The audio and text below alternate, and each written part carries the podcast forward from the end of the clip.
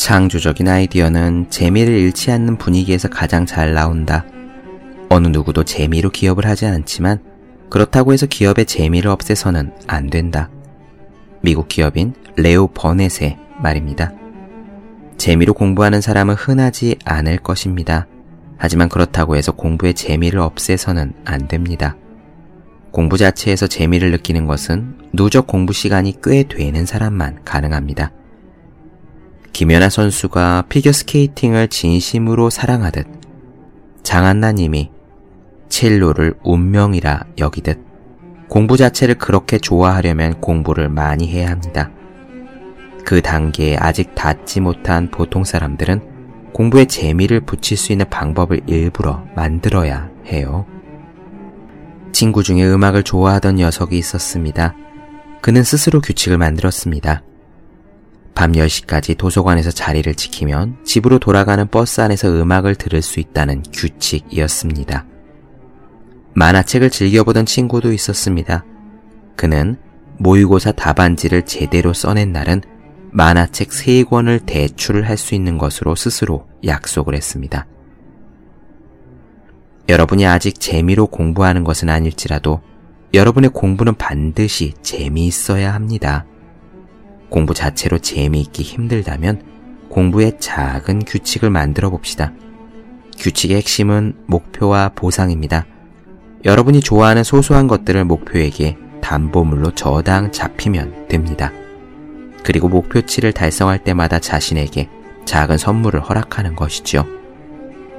칠월 칠석, 일 년에 딱 하루만 만나는 견우직녀처럼 작은 선물이 더 귀한 법입니다. 여러분의 공부는 그렇게 재미를 향해 한 걸음씩 전진할 수 있습니다. 삼백육십오 공부 비타민, 공부 재미를 향해 한 걸음씩의 한 대목으로 시작합니다.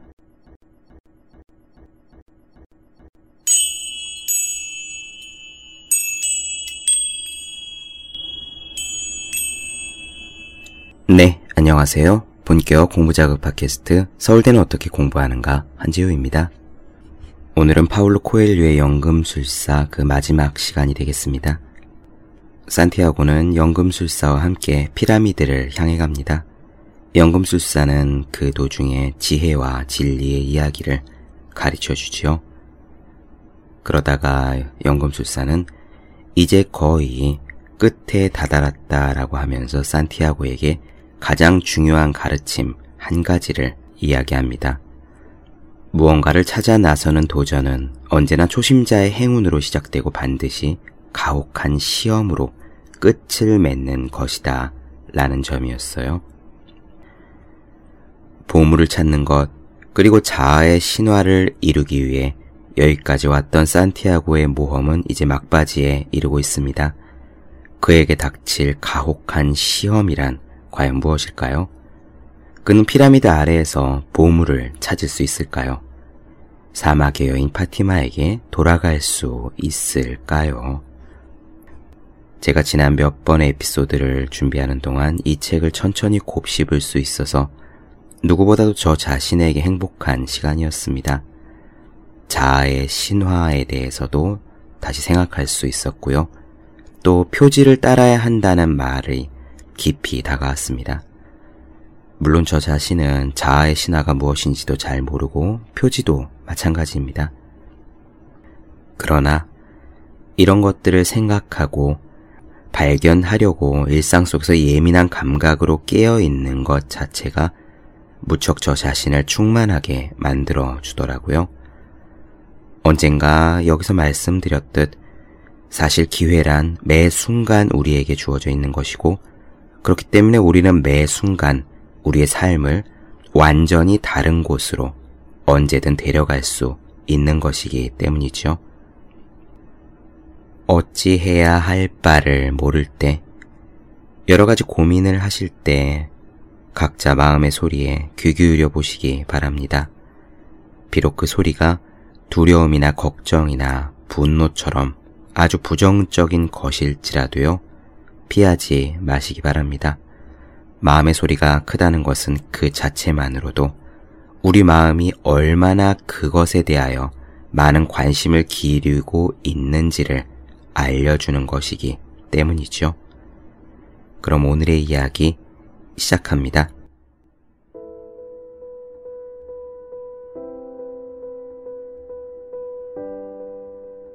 사막을 걷던 산티아고와 연금술사에게 위험을 알리는 첫 번째 표지가 나타났다.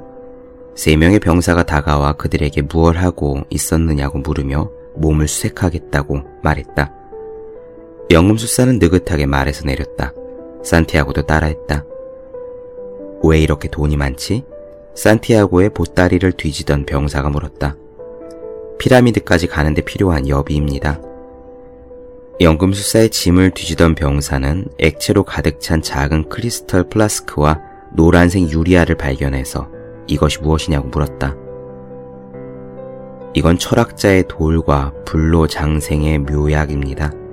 이 묘약을 마신 자는 결코 병들지 않고 이 돌 한 조각만 있으면 어떤 쇠붙이도 금으로 만들 수 있지요.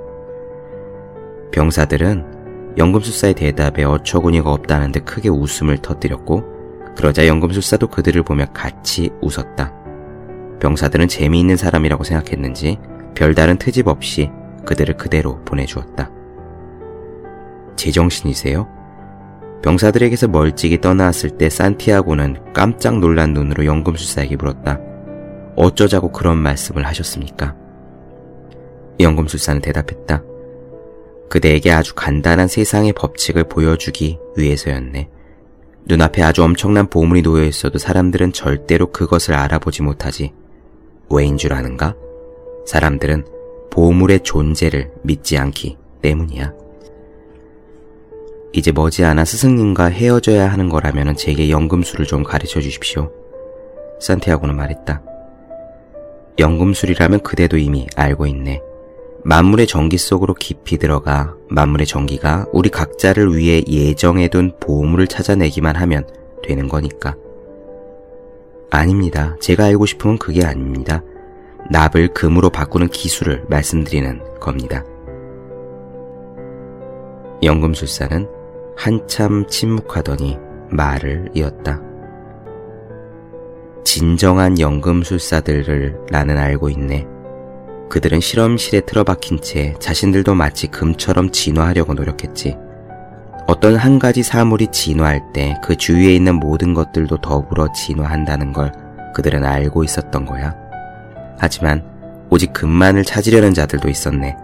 그들은 결코 그 비밀을 찾아내지 못했어. 납이나 구리, 쇠에게도 역시 이루어야 할 자아의 신화가 있다는 사실을 잊었던 거지.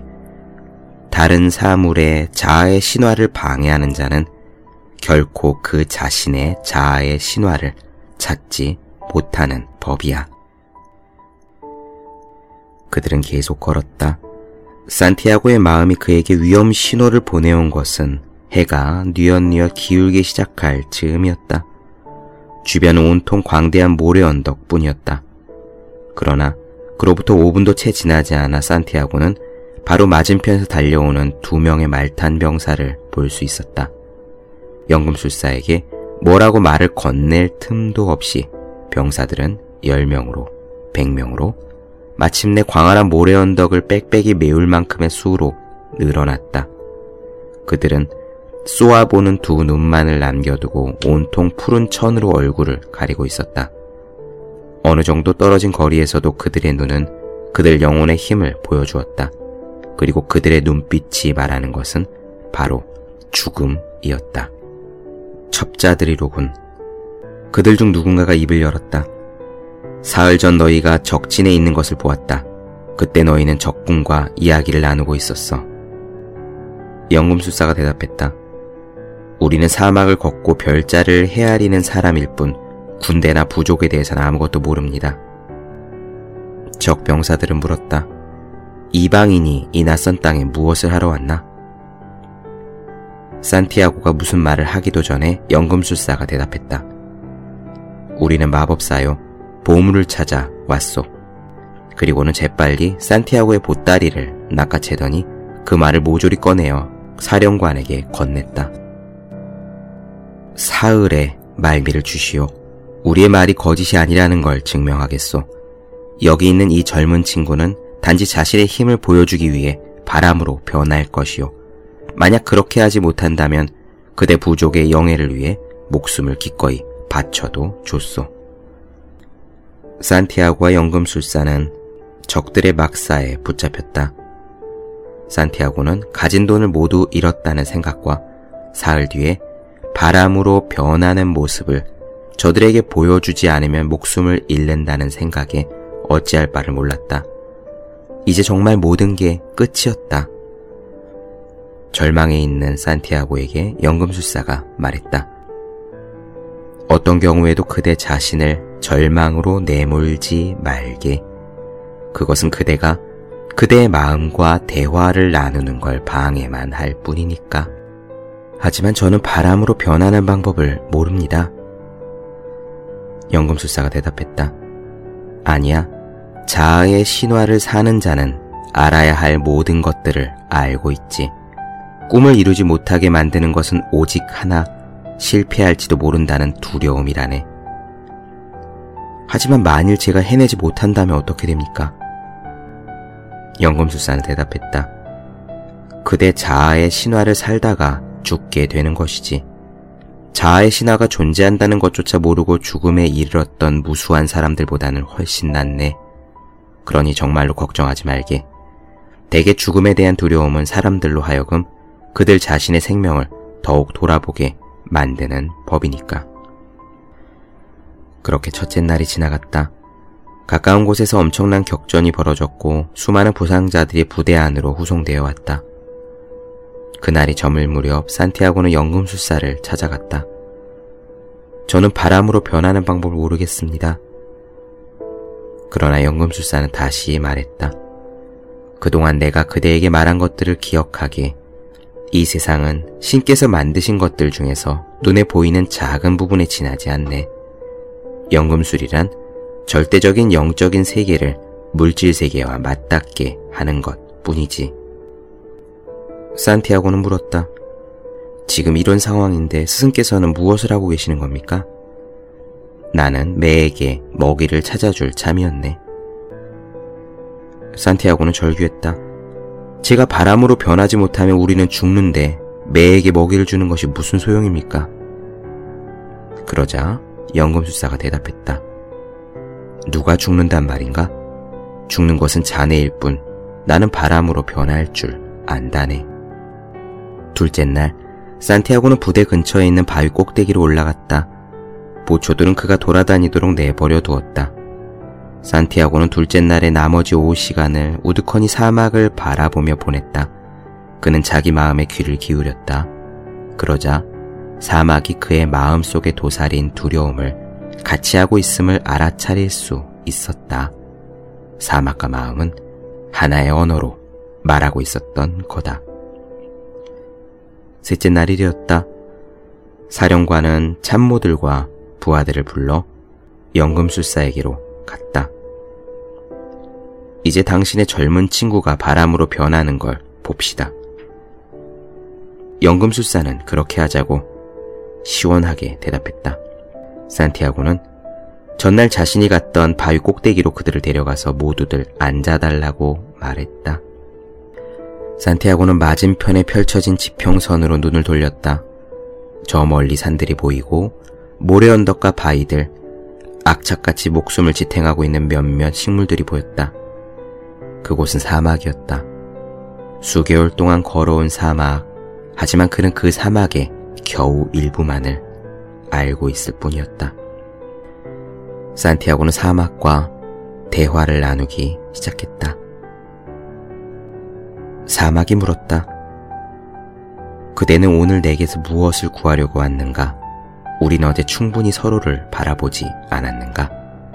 산티아고가 대답했다. 너의 어느 곳인가 내가 사랑하는 여인이 있어. 내가 너의 광활한 모래 평원을 바라볼 때 나는 그녀를 바라보고 있는 거야. 나는 그녀에게로 돌아가고 싶고 내가 바람으로 변하는 데는 내 도움이 필요해. 무슨 말인지 전혀 모르겠어. 사막이 대답했다. 산티아고는 말을 이었다. 좋아, 괜찮아. 하지만 너의 모래가 펼쳐져 있는 어딘가에서 한 여인이 나를 기다리고 있다는 건 이해할 수 있겠지. 그녀의 기다림에 응답하기 위해서 나는 바람으로 변해야 해. 사막은 잠시 아무 말이 없었다. 바람이 불 때 내 모래들이 잘 날릴 수 있게는 해줄 수 있지만 나 혼자서는 아무것도 할 수 없어. 바람에게 도움을 청해봐. 그때 산들 바람이 불기 시작했다. 부대 지휘관들은 멀리서 미지의 언어로 이야기하는 청년을 바라보고 있었다. 연금술사는 조용히 미소 지었다. 바람이 산티아고에게로 다가와 그의 얼굴을 조용히 어루만졌다. 그와 사막의 대화를 들었던 것이다. 바람은 세상 모든 일을 알고 있었다. 태어나는 곳도 죽는 곳도 없이 바람은 그저 세상을 돌아다니고 있었던 것이다. 나를 도와줘, 바람아. 언젠가 너를 통해 내 사랑하는 여인의 목소리를 들었어. 산티아고가 말했다. 바람이 되는 법을 가르쳐줘. 아주 잠깐이면 돼. 인간과 바람의 무한한 가능성에 대해 우리가 서로 이야기를 나눌 수 있게 말이야. 바람은 호기심이 많았고 산티아고가 말한 것은 바람이 모르던 얘기였다. 바람은 방금 산티아고가 말한 것에 대해 이야기를 나누고 싶었다. 하지만 바람은 인간을 바람으로 변하게 하는 방법을 몰랐다. 산티아고가 말을 이었다. 사랑이 있기 때문에 가능해. 사랑을 할 때 우리는 천지 만물 중에 그 어느 것이라도 될 수 있어. 사랑을 할 때 우리는 일어나는 모든 일들을 이해할 수가 있어. 모든 게 다 우리 마음속에서 일어나니까. 그러니까 심지어 인간이 바람으로 변할 수도 있지. 물론 바람이 도와줘야겠지만. 하지만 바람은 온 세상을 돌아다녔어도 어떻게 해야 인간을 바람으로 변하게 할 수 있는지 모른다는 걸 결국 인정해야만 했다. 그리고 바람은 사랑이 무엇인지도 알지 못했다. 세상을 돌아다니는 동안 나는 숱한 사람들이 하늘을 올려다보며 사랑을 이야기하는 걸 보았지. 어쩌면 하늘한테 물어보는 게 나을지도 몰라. 산티아고는 이야기했다. 그렇다면 그렇게 하도록 나를 도와줘, 바람아. 내가 해를 쳐다봐도 눈이 멀지 않도록 이곳을 모래먼지로 가득 채워줘. 그러자 사방에서 아주 거세게 바람이 불어오기 시작했고 하늘은 모래먼지로 뒤덮였다. 부대 안에서도 눈앞의 사물들을 알아보기 어려울 정도로 모래먼지가 가득히 피어올랐다. 사막의 사람들이라면 익히 알고 있는 바람이었다. 심움이라고 불리는 그 바람은 바다의 폭풍우보다 더 광포한 것이었다. 말들이 울어대고 무기들이 모래에 파묻히기 시작했다. 산티아고는 해를 만났다. 내가 사랑을 알 거라고 바람이 말해줬어. 만일 내가 사랑을 안다면 만물의 정기 또한 알고 있을 거야. 만물의 정기는 사랑으로 이루어진 것이니까. 해가 말했다. 나는 만물의 정기를 알아. 함께 우주를 끝없이 여행하며 오랜 대화를 나누었거든. 만물의 정기가 말했어. 광물과 식물들만이 만물이 모두 하나라는 걸 이해한다고 말이야. 아, 물론 그렇다고 해서 쇠와 구리가 비슷해지거나 구리가 금과 똑같아질 필요는 없어. 각각의 물질은 그 고유한 개별성 속에서 자신의 정확한 몫만 수행하면 되는 거야. 산티아고가 대답했다. 너는 먼 곳에서 만물을 바라보기 때문에 정말 지혜로워. 하지만 사랑은 모르는 것 같구나. 만물에게는 저마다 자아의 신화가 있고 그 신화는 언젠가 이루어지지. 그게 바로 진리야. 그래서 우리 모두는 더 나은 존재로 변해야 하고 새로운 자아의 신화를 만들어야 해. 만물의 정기가 진정 단 하나의 존재가 될 때까지 말이야. 그게 바로 연금술의 존재 이유야. 우리 모두 자신의 보물을 찾아 전보다 더 나은 삶을 살아가는 것. 그게 연금술인 거지. 납은 세상이 더 이상 납을 필요로 하지 않을 때까지 납의 역할을 다하고 마침내는 금으로 변하는 거야. 연금술사들이 하는 일이 바로 그거야. 우리가 지금의 우리보다 더 나아지기를 간절히 소망할 때 우리를 둘러싼 모든 것들도 함께 나아진다는 걸 그들은 우리에게 보여주는 거지. 해가 물었다. 그런데 어째서 내가 사랑을 모른다고 말하는 거지? 산티아고는 대답했다. 왜냐하면 사랑은 사막처럼 움직이지 않는 것도 아니고 바람처럼 세상을 돌아다니는 것도 아니야. 그렇다고 너처럼 멀리서 만물을 지켜보는 것도 아니지. 사랑은 만물의 정기를 변화시키고 고양시키는 힘이야. 처음으로 그 힘을 느꼈을 때 나는 그것이 완벽한 것일 거라고 생각했어.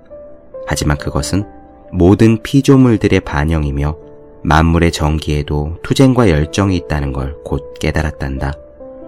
만물의 정기를 키우는 건 바로 우리 자신이냐. 우리가 살아가는 이 세상도 우리의 모습에 따라 좋아지거나 나빠지는 거지. 사랑은 바로 그 지점에서 힘을 발휘해. 우리가 사랑을 하게 되면 항상 지금의 자신보다 더 나아지고 싶어 하니까. 해가 물었다. 알겠어. 내가 뭘 도와줄 수 있지? 산티아고가 대답했다. 바람으로 변할 수 있게 도와줘. 그러자 해가 난색을 표했다. 모두들 내가 모든 피조물 중에서 가장 지혜롭다고 하지만 난 너를 바람으로 변하게 하는 방법을 몰라. 너는 이 모든 것을 기록하신 그 손을 찾아가 보는 게 좋을 것 같아. 그때였다. 바람은 그 어느 때보다도 격렬하게 불어댔다. 모래 위에 세워져 있던 천막들이 무너지고 짐승들은 고삐가 풀려 제멋대로 날뛰었다. 사람들은 서로의 몸을 부둥켜 안으며 날아가지 않으려고 안간힘을 써야 했다. 산티아고는 천지 만물을 기록한 그 손을 향해 돌아섰다. 그 순간 그는 온 우주가 침묵 속에 잠긴 것을 느낄 수 있었다. 그는 절대 고요 속에 자신을 내맡겼다. 사랑이 산티아고의 가슴 속에서 용솟음쳤다.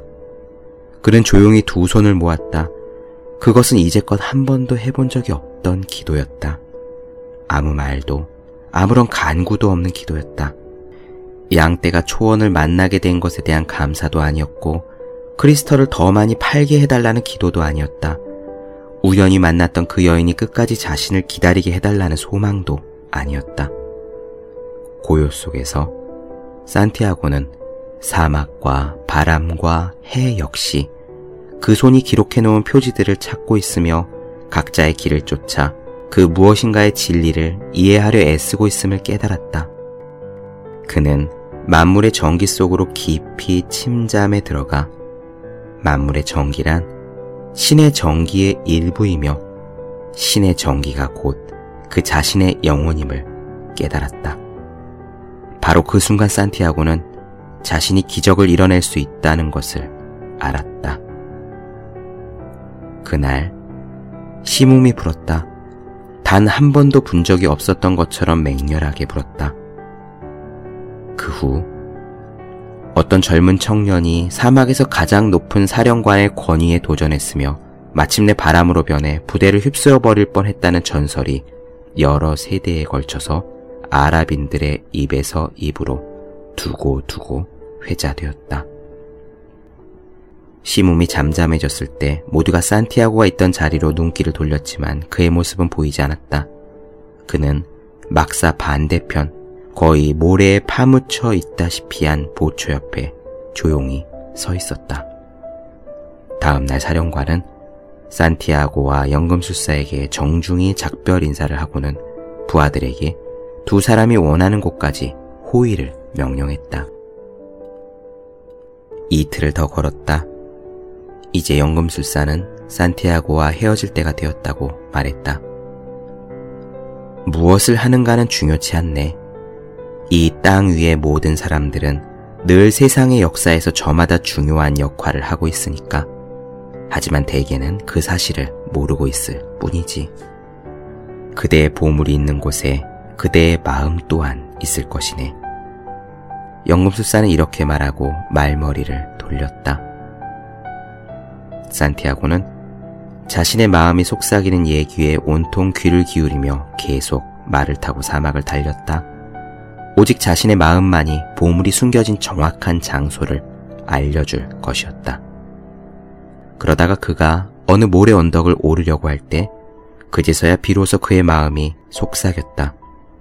네가 울음을 터뜨리게 될 장소를 그냥 지나치지 마. 그 자리가 바로 내가 있는 곳이고 내 보물이 있는 곳이니까. 산티아고는 모래 언덕을 아주 천천히 오르기 시작했다. 마침내 그 언덕에 올라섰을 때 그는 뛰는 가슴을 억누를 길이 없었다. 보름달과 사막의 순결한 하얀 빛으로 환히 빛나는 신성하고 장엄한 이집트의 피라미드가 눈앞에 모습을 드러냈던 것이다. 그는 그 자리에 무릎을 꿇고 주저앉아 울음을 터뜨렸다. 자아의 신화를 믿게 되고 늙은 왕, 크리스털 상인, 영국인, 그리고 연금술사를 만날 수 있었던 것에 대해 신께 감사드렸다.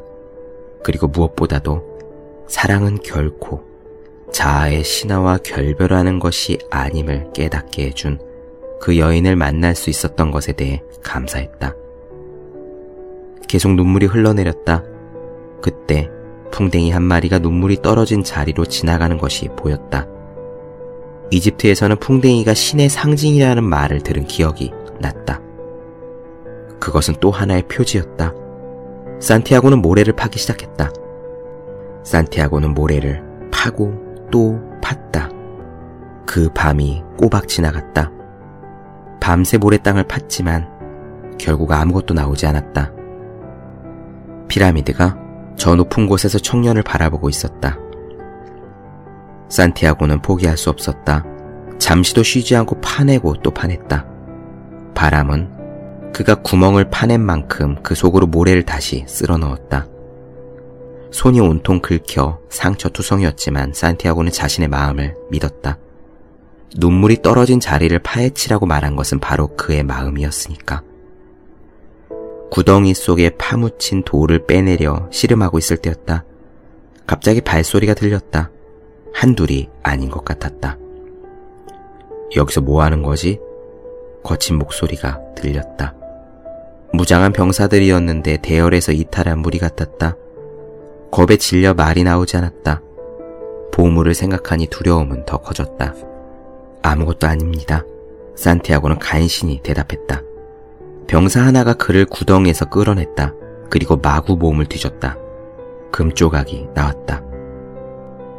구덩이 속에 금이 더 있는 거 아니야? 무리 중에 다른 병사가 소리쳤다. 그 말을 신호로 그들은 구덩이 속으로 달려들었다.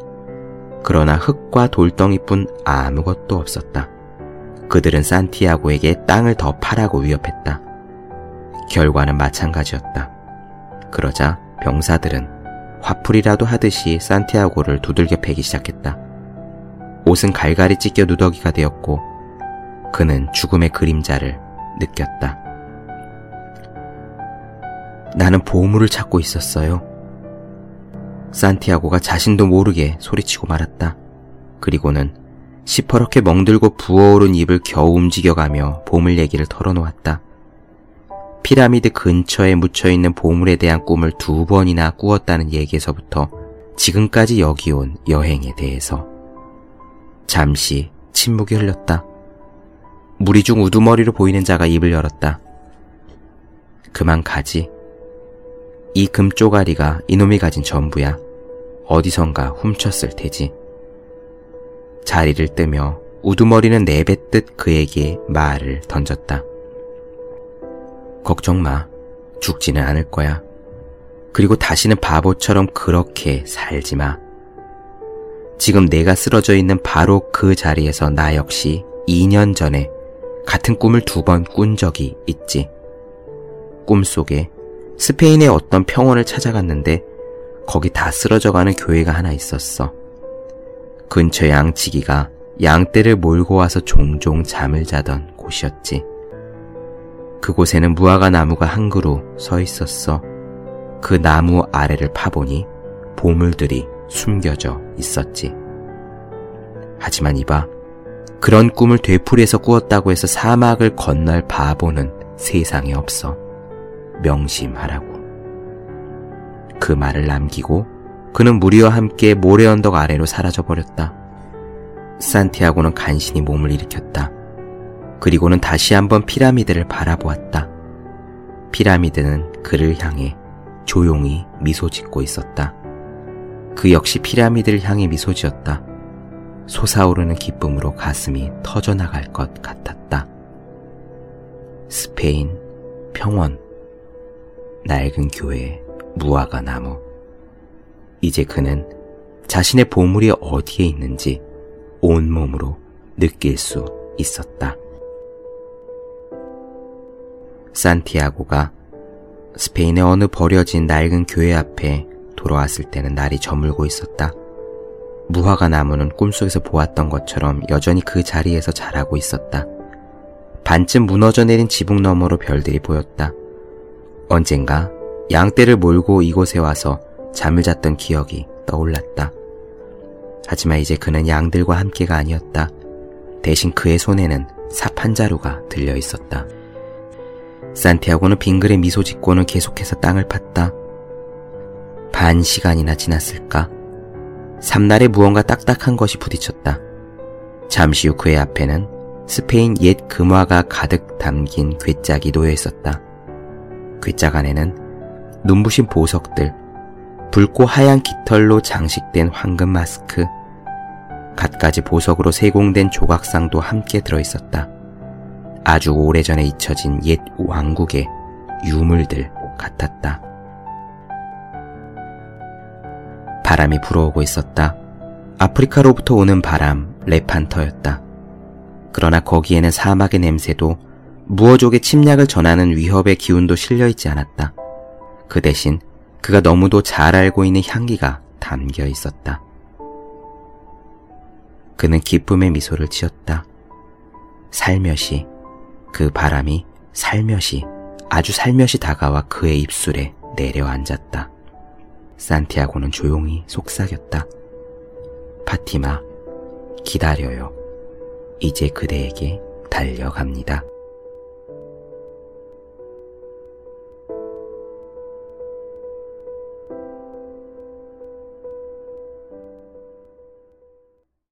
네, 본격 공부자극 팟캐스트 서울대는 어떻게 공부하는가? 오늘은 파울로 코엘료의 연금술사 그 마지막 시간이었습니다. 더 많은 이야기가 궁금하신 분들, 질문사항 있으신 분들은 제 네이버 블로그 생의 즐거운 편지, 다음 카카오 브런치 한재우의 브런치, 또 인스타그램에서 해시태그 서울대는 어떻게 공부하는가를 검색해 주시면 되겠습니다. 또 매일매일 공부하시는 분들, 여러분 주변에 매일매일 공부하시는 그분들을 위해서요. 하루 한 페이지씩 읽고 공부할 의지를 북돋는 책 삼백육십오 공부 비타민을 선물해 주시면 좋겠습니다. 오늘은 여기까지 할게요. 전 다음 시간에 뵙겠습니다. 여러분 모두 열심히 공부하십시오. 저도 열심히 하겠습니다.